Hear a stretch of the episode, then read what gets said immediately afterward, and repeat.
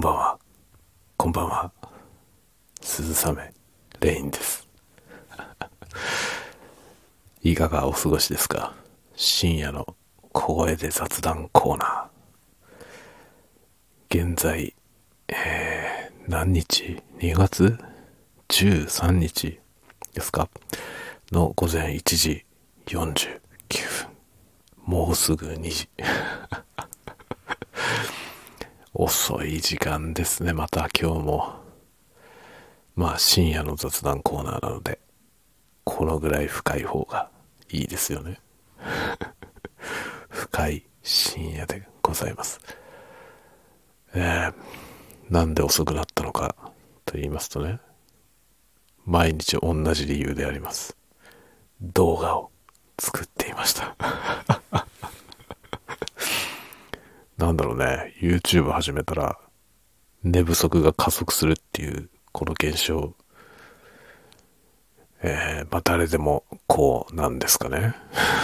YouTuber の皆さん、兼業 YouTuber の皆さん、こういう感じになりますよね、きっと。専業でやられている方はね、そうではないでしょうけれども、兼業でしかも家族持ちとなるとですね、子供とかいる日にはですね、うるさくて動画なんか撮れませんので、全部子供が寝静まった後にやると、こういう感じになりますよね。家族もみんな風呂もね終わって、風呂が終わったら風呂が終わって、子供が寝たらあんまり騒音はなくなりますので、うちの奥さんはね、一人で静かになんか携帯小説とかね、携帯で漫画読んだりとか、するのが好きな人なんで、基本的に音はあんまり出ません。なので、子供さえ寝ればですね、子供が寝て、奥さんが風呂が終われば、その後は収録ができるということで、大体ですね、10時ぐらいから収録を始めるという感じですね。で、1時間とか1時間半ぐらい、撮影しまして、それから編集を行うと。そうすると大体こういう時間になると。こういう図式でございます。どこにも不思議なことはありません。つまりは、これがスタンダードということになりますね。このタイムスケジュールでずっと行くという、兼業 YouTuber をやるとこんな感じなのかということを今痛感しております。でもね、めちゃくちゃ楽しいんですよ。これはね、やめらんないですね。めちゃめちゃ楽しいですね。なんだろうな、全然見られてないですけどね。とにかくね、チャンネル登録者は増えないね。これは想定というかね、想像してたよりもはるかに増えません。これは何が悪いんですかね。何が悪いのかよくわかりませんが、全然ダメであります。でね、気に入ってくれてる人がいるんですけど、その人がですね、コメントに、ライブ配信をねやって登録者を増やしたらいいんじゃないかってことを言ってくれたんですよね。これどうなんでしょうね。ライブ配信やると登録者増えるんですか。どうなんですかね。僕は登録者が増えてからライブ配信をやった方がいいんじゃないかと思っていたんですけども、全然自分が登録してもない人のライブ配信って見てくれる人ってどれぐらいいるんでしょうね。ちょっとその辺がねよくわかんないっていうのと、ライブ配信で何すればいいのかもよくわかんないっていうねところがありますね。ニーズはあるのかどうか、その人はねとてもねライブ配信を見たいと言ってくれているんですよね。なんですが、ライブ配信でね何をすればいいんだろう、何喋ればいいんだろうっていうね、結構いろんな方のライブ配信のやつのね、アーカイブ見たりとか、ライブ配信自体も何度も見てるんですけど、みんなね、たくさんファンがついている方で、見ているとね、やっぱり、質問とかね、ファンの人から来た質問に答えるとか、そういうことをやったり、あとその場でね、リアルタイムにライブ配信ならではの、チャットで書いてくれてるね、その視聴者のコメントに反応したりとか、そういうことをやってる人が多いんですよね。それをね、ファンがほとんどいない状態でやってどんなことになるのかっていうね、それがまあ恐怖しかないですよね恐怖しかないんですよ、結局のところ。それはね、なんかものすごい寂しいことになるような気がして、なかなか手を出せずにいるんですけど、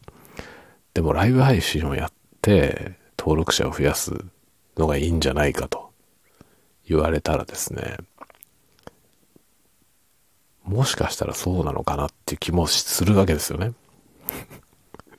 でもそのね、どういう内容をやればいいのかっていうのと、まあ、すでに登録してる人しか来なかった場合にどうすればいいのかっていうね、ことがね、いまいちわからないわけですよね。どうなるのか全く予想がつかなくて、ちょっと踏み出せずにいるわけなんですよね。で、まあ、スタンド FM でもライブ配信ってできますけど、僕はやってないですね。まあ、なんでかというとね、まあ、ライブでやって、全然ね、知らない方とか見に来られて、そういう方とですね、どういうやり取りをすればいいのか、よくわからないというね、そういう事情があって、ライブ配信はしていません。で、車に乗ってる時のね、運転しながらのやつはライブでやったら面白いだろうと思うんですけど、今まさに運転してるっていう状態ね。でも運転してると、チャットとかもね、全く見えませんので、見れないの状態なんで、何にもね、その、リアルタイムのやり取りが全くできないという状態で、それってね、あんまり意味がないっていうかね、ライブ配信のいいところが半分ぐらい削られてしまいますね。でもドライブ音声は今まさに走っているというライブ感が楽しいような気がするんですよね。全国のどっかのね方、聞いている方々が、このね日本のどこかを僕が運転して走っているというね、それを想像しながら聞くのって、今まさにねどっかを走りながらこれを喋っている。それってなんかちょっと楽しい気がするんですよね。なんですが、まあドライブしてると全く何も反応できないので、何しろ画面を見れませんからね。何にも反応できないで一方的に喋るだけのものをですね、ライブ配信でやるっていうことにちょっと抵抗があってね。せっかくそのライブで生で聞いてくれている人たちにちょっと申し訳ないような気がしてね。で、まあ今までね、ドライブ中の音声って何回か撮ってますけど、ボイスメモで撮って、後でアップロードするというやり方をしています。というね、だからライブ配信というものをね、どうやってやればいいのか、何喋ればいいのか、よくわかりません。でたらめを喋ることはね、いくらでもできるんですよね。延々くだらないね、雑談をし続ける。それは得意技ですので、このね、スタンド FM 毎度聞いていただいている方はもうすでにお分かりだと思いますが、何の計画性もない喋りをですね、延々喋り続けるのは得意であります。だからライブ配信でね、このような内容をライブ配信することは一向に問題なくできますが、それが果たして面白いのかっていう問題があるわけですね。ライブならではの要素がまるっきりないんですよね。普段からこんな感じだからね普段からこのノーブランの喋りでね、それをそのままただ録音してそれを流してるだけなんで、これをそのままライブ配信でやればそれはライブ配信になるわけなんですよね。でもこれをそのまんまライブ配信でやればいいって問題ではないような気がしていてそれじゃあなんか成立しないんじゃないのっていう気がねするんですよ。でましてや YouTube のライブ、っていうことになるとですね、人のチャンネルのライブにゲストで出て行って喋ったことはあるんですよね。なんですが、自分のチャンネルでね、しかも ASMR のチャンネルでライブ配信で、しかもまだチャンネル登録者とかで8人という状態で何をすればいいのか全く見当がつかないんですよ。でもニーズはあるんですよ。やってほしいという人が、まあ一人、少なくとも一人いるんですよね。で、その方はチャンネル登録もしてくださっていて、その期待には応えないと思っているんですよ。いるんですが、今の段階でやるとね、ものすごい寒いことになるんじゃないかというね、不安があって、なかなか踏み出せずにいるんですよね。本当ね、申し訳ないんですよ。だから、かなりありがたいコメントをね、いつもいただいていて、もうね、なんとかしたい。なんとかその期待に応えたいと思うんですけども。まあ、父として進まないんですね。このチャンネル登録者を増やすっていうところがね、父として進みません。でも着実に、一人、また一人とですね、登録していただいてはいます。それはね、とても嬉しいことですね。嬉しいことですが、こんなにも伸びないのかということは痛感しております。まあ、もともと数字のためにやってるわけじゃないんでね、別にそこで焦ることはないと思ってますが、それにしてもね、それにしても、思った以上に伸びないなっていうのはありますね。どうやって増やせばいいんだろうっていうところがね、ちょっとわかりませんどうすればいいんでしょうかよくわかりませんね。多分このね、このパーソナルをね出せばいいんだと思うんですよこのパーソナルを出したコンテンツをやって、そうするとね、こういうゆるいやつね、聞きたい人が集まってくれるのかなっていう気はするんですよね。なんですが、果たして ASMR のチャンネルでそんなノリでやっていいのかっていう問題がですね、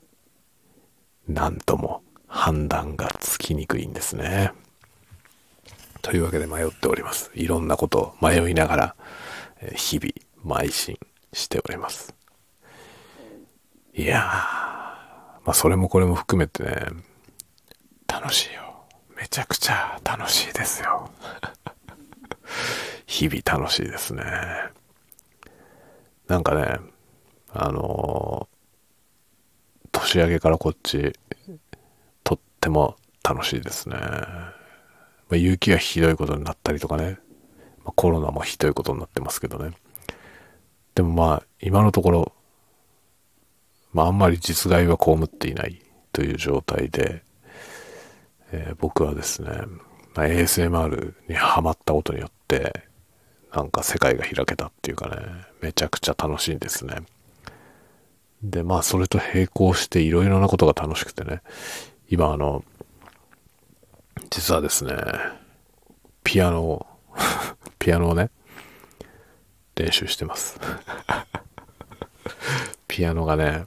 弾きたい曲があって、それをね今練習しています。いつ弾けるようになるんだろうなって感じですけどね。僕はピアノの腕前がね相当ポンコツなんで、今ね一生懸命勉強していますね。練習しています。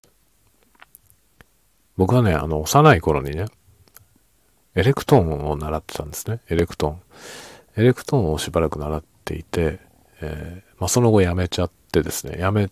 ベーシストになったんですね。ベーシストになって、ベースはもうかなり本格的にやりました。専門学校にも通って、スタジオミュージシャンの人に教わってね。で、自分もスタジオの仕事は1本だけしかやってませんが、ジャズバーみたいなところで、演奏したりとかね、インディーのロックバンドやってたりとか、そういう感じでバンド活動をずっとやって、ベースに関してはかなりやりました。だから多分ね、それなりに多分今でもベースが一番ちゃんと弾ける楽器だとは思います。でね、ピアノに関してはエレクトーンをね小学校ぐらいでやめた後、高校違うな、もう専門学校でベースやってたんですけど、その専門学校を卒業した後ですね、だから20代に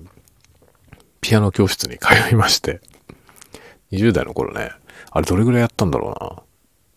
1年くらいですかね、そのピアノポピュラーピアノのねコースに通って、そしたらね、その僕が通ってた専門学校の先輩が先生だったんですよそういや、なんかそのね、僕そこの学校出て、まあ、ベースでねそこの学校出たんですよみたいな話を先生と雑談してたら、その先生はですね、えって、私もそこの卒業生なんですよって言ってね、で同じ共通のね先生に教わったりしてたんで、あの先生元気ですかみたいな話とかねされたりして、まあ結局ねその先輩に教わったっていう感じなんですけど、ポピュラーピアノのコースでちょっと習ってね、しばらくねちょっとだけ練習しました。その時にねペダル踏めるようになりましたピアノのね、僕は最初がエレクトーンだったんで、ピアノのペダルちゃんとペダルワークができなくて、でピアノも家になかったから、シンセサイザーのねサスティンペダル買って家でねちょっとイメージトレーニングみたいなのやって、先生に教わってね、そのコードの切り替わりのとこで踏み替えるやつ、ペダルの踏み替えのちょっと独特なんですけどね、それをその時にマスターしましたね。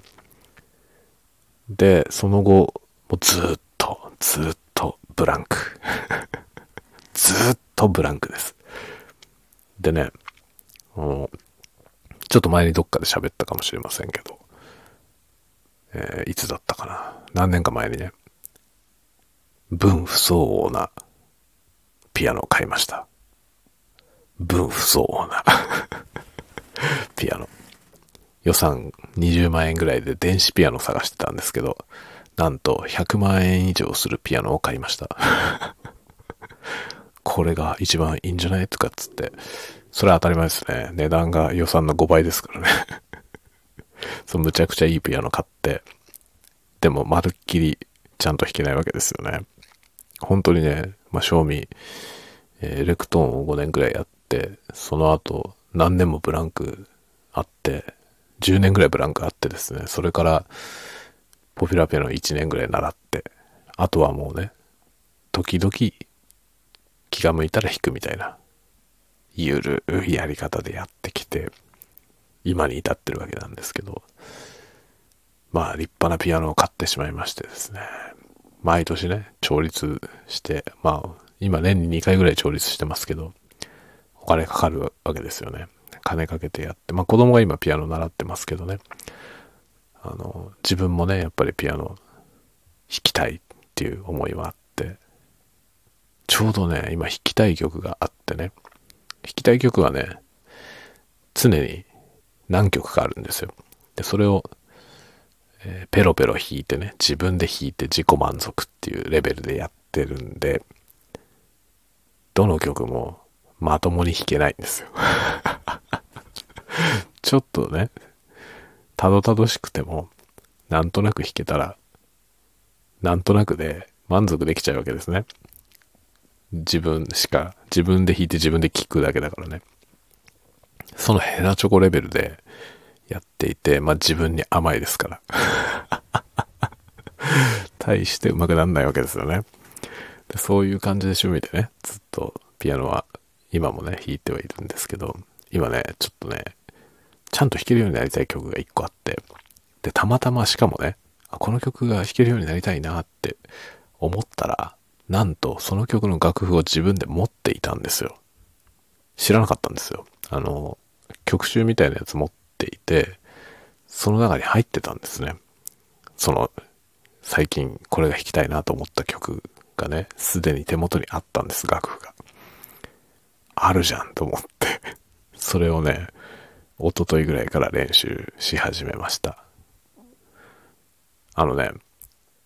全体的になんだろうな、7割ぐらいの出来で一応弾けるんですよ7割ぐらいの出来で。でも7割の出来だとね人様に聞かせられないんですよ。要はね、例えばなんていうかな、簡単に言うとですね、分割すれば弾けてる状態なんですよ、部分的には。だけどその部分と部分がつながらないというね、ありがちな状態なんですね、今。それをちょっとじっくり練習しようと思ってね、一昨日ぐらいからちゃんとやってますちゃんと練習してますという感じでね、これはね、ちゃんと弾けるようになって、通しでね、曲一曲が全部弾けるようになったら動画にしてね、 YouTube に出そうかなと思ってるんですよ弾いてみたってやつ。でもね、それができるようになるまでどれぐらい時間かかるのか、もう予想がつくないぐらいね、まみちのりは長そうですね。楽しいよ、めちゃくちゃ楽しい。でね、その分不相応なピアノ買った時に、僕ピアノを買って届いてね、ピアノが家に届いて嬉しいじゃない、そっち弾きたいでしょ。それで何を弾くかって言って、音階練習をね始めたんですよ。で、ピアノの音階練習を始めたらね、運指が分かんないんですよ。運指っていうのは指使いが分かんなくて、どうすればいいんだろうって途方に暮れてですね、インスタで学生時代の友達、僕音楽学校に通ってたんで、そのね、学生時代の友達にね、ピアノの先生とかがいっぱいいるんですよ。まあ何しろね、自分が習った先生も先輩だったからね、その自分の同期の友達とかもね、今も仲良くしてる友達が何人かいるんですけど、仲良くしてるっつっても本当にね、なんか3年に1回ぐらいインスタで一言ぐらい交わすみたいな、その程度の仲良くですけどね、いるんですよね、その学友が。そういう人にね、質問したの、インスタでしか繋がってないからさ、インスタでね質問して、運指ってどうやんのっていうね、どう考えればいいのっていうことを質問したりとかしてね。そしたらなんかピアノを買ってね、その自分家に新しいピアノが届いて、いきなり音階練習をするっていうのは相当独特だねって言われましただいぶ独特だと思うけどねって言われつつね、基本的な運指の考え方みたいなの、まあね、ぶっちゃけると人によるって話だったんですけど人によるので、こういう風に考えるってセオリーはまあないですよっていう話だったんですけどね。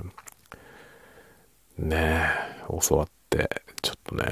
と頑張ってみようかなと思っています。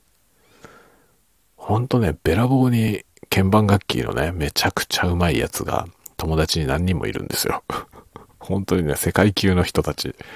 まあ、エレクトーンコンクールの世界チャンピオンとかね、友達なんですよね。その僕の同期の子とかがそういう世界チャンピオンだったりとかしたんでね、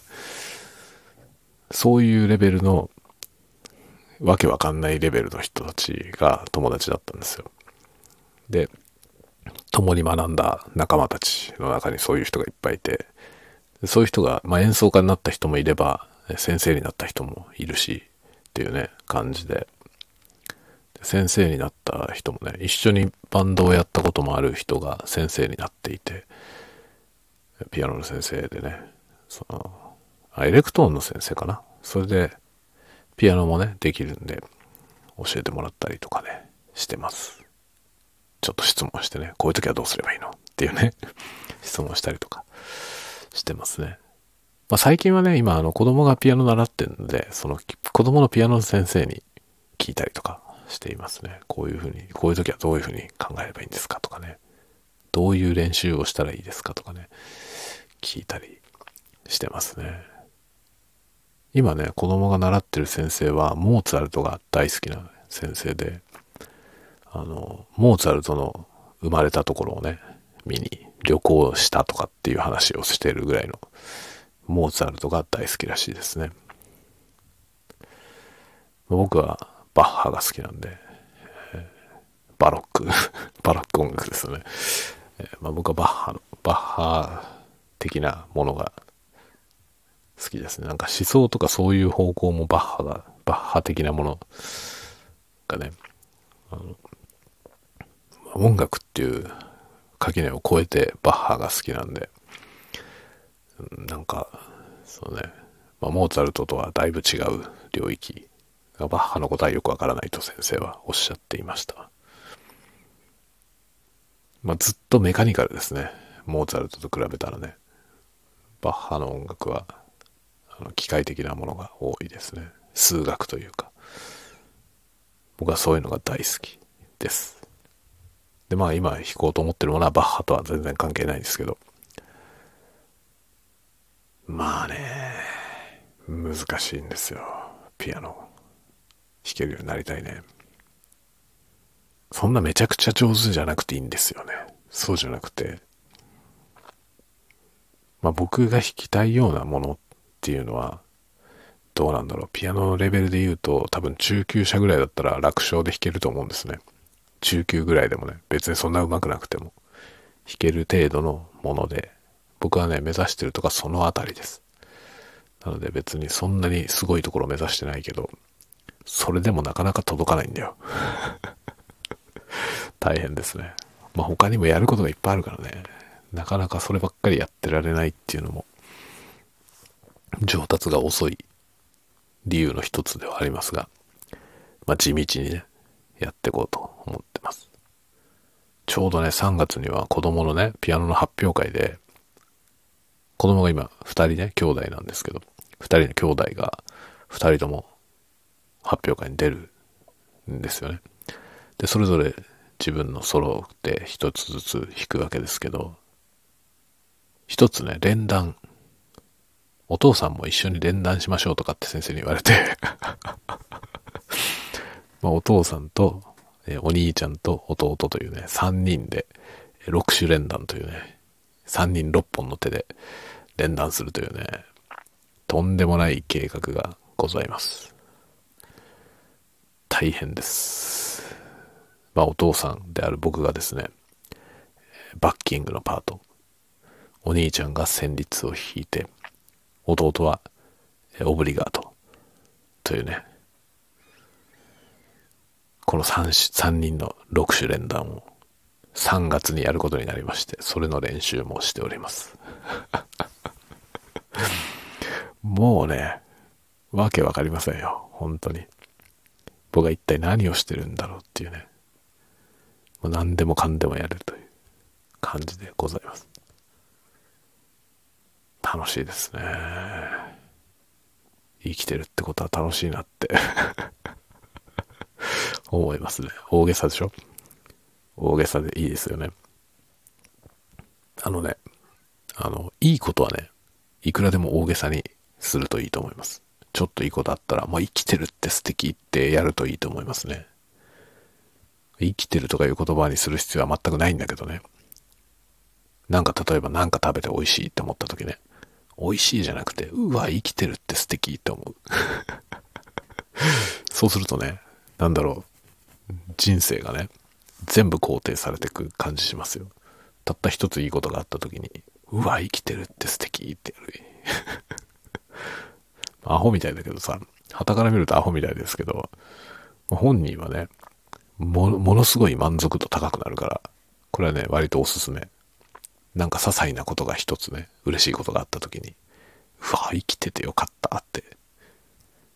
まあ、いちいち声に出すといいんじゃない、生きててよかったって。そうするとね、生きててよかったと思えるよ。本当にね、その生きててよかったなと思えるんでいいんじゃないですか。本当に些細な一つでもなんかいいことあった時にね、生きててよかったって生きてるって素敵だなって思うようにすると、なんかなんだろう、幸福感がね増してく気がする。いやーね、いいですよ、楽しいですよ。なんだろうね、本当にこのね趣味もね充実してるでしょ。ピアノも楽しいしね、 ASMR めちゃくちゃ楽しいしね、まあ、仕事はどっか行っちゃいましたけどね仕事一応頑張ってるけどさ、仕事のことはなんかどうでもよくなっちゃいましたけどね。どうでもよくはないんだけどさ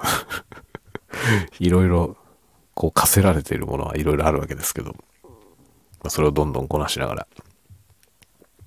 やりつつね、好きな本を読んで、好きな曲を聴いて、好きな歌を歌ってね、なんですかね、このなんて充実してるんだろうというね、なんか僕はね最近思うんですけど、なんかねその何事もね楽しむっていうことにね長けているんじゃないかって自分で思います最近。奥さんが今フルタイムで働いていて、フルタイムだしね、そのすごく残業が多いというかね、別に残業しないで帰ろうと思えば帰れるんですけど、時間給で働いてるとね、残業した方が身入りが増えるじゃない。で、特にね、問題ないなら、残業してね、働きたいと本人が言って、残業してくるので、別に本人がねしたいんだったら別にいいよっていうことでね、その分僕は家のことをいろいろやるようになったんですけど、もう結構長いことをやってますね。平日というか、うちの奥さんは平日休日なくもう関係なくシフト制なので、週休2日でねシフト制でやってるので、うちの奥さんが仕事に出ている週5日間は、僕がほぼアンオペ状態でやって、で、いるときはね、家に奥さんがいるときは、夕食は作ってもらったりっていう感じでやってますね。で、そうやってやりだしたらね、料理するのが楽しいわけよ。料理はね、今日何しようかなって考えるとこが一番辛いんだけど、そこはね、あんまり楽しいと思ったことはないですね。冷蔵庫を眺めながらね、今日何にしようかなって考えなきゃいけないけど、あまりにもね、毎日同じようなものを食べるわけにはいかないじゃない。だからね、肉が続いたら魚にしようかなとかね、そういうことはいろいろやるわけですけど、例えば昼間の段階で、冷凍してあった食材を解凍するの忘れたから、凍ったままのやつがあって、それを使って料理するとかってなった時に、凍ってるやつをそのまんま使っても料理できるようなものとね、ちゃんと解凍しておかないと作れないものとあって、そこでじゃあどうしようかなっていうことを考えてね。で、それから方針を立てて一気に作るみたいな、そういうことを、毎日のようにやってるわけですけど、やりだしたらね面白いわけですよね。楽しいんですよ。だから基本的にね何でも楽しい何でも楽しいと思えるんだよね。それはね本当に僕の自分のねいいところっていうかね、自分が生きるのが楽になる能力だなって思ってますね。何事も楽しいっていうところがね、それはねすごく恵まれてんだろうなって思いますね。置かれてる状況をいつも楽しむことができるというかね、ピンチはピンチですけどね、いろんなところでピンチには陥ってるし、窮地に立たされるわけですけど、窮地に立たされてる状況さえもそれなりに楽しむことはできるというね、それ性分なんだろうねきっとね。それによって結構ね生きるのが楽になってる部分はありそうな気がしますね。楽して生きてるとは思ってないけどさ、自分でもね思ってないけど、でもはるかに辛そうな人いっぱいいるからさ、周りにそういう人と比べるとね、そういう人を見てるとね、僕は全然はるかに能天気にやってるからさ、恵まれてるなって思いますね。同じような状況に陥っててもあんまりその辛いと思わないというかね、まあ辛いんだけどさ、それなりに辛いけど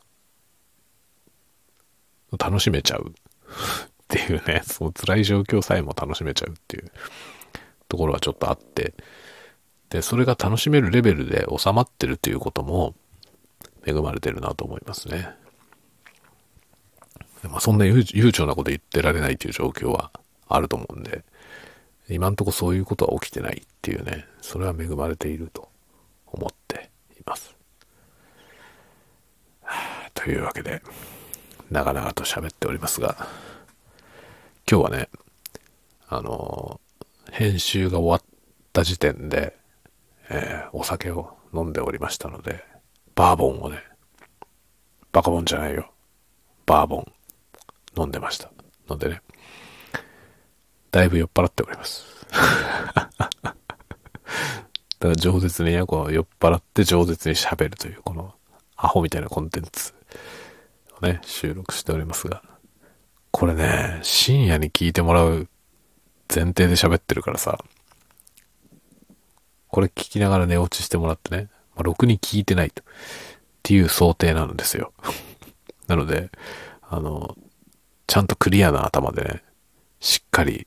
これを聞かれてしまうとですね、こいつ何言ってんのかなってもしかしたら思うかもしれません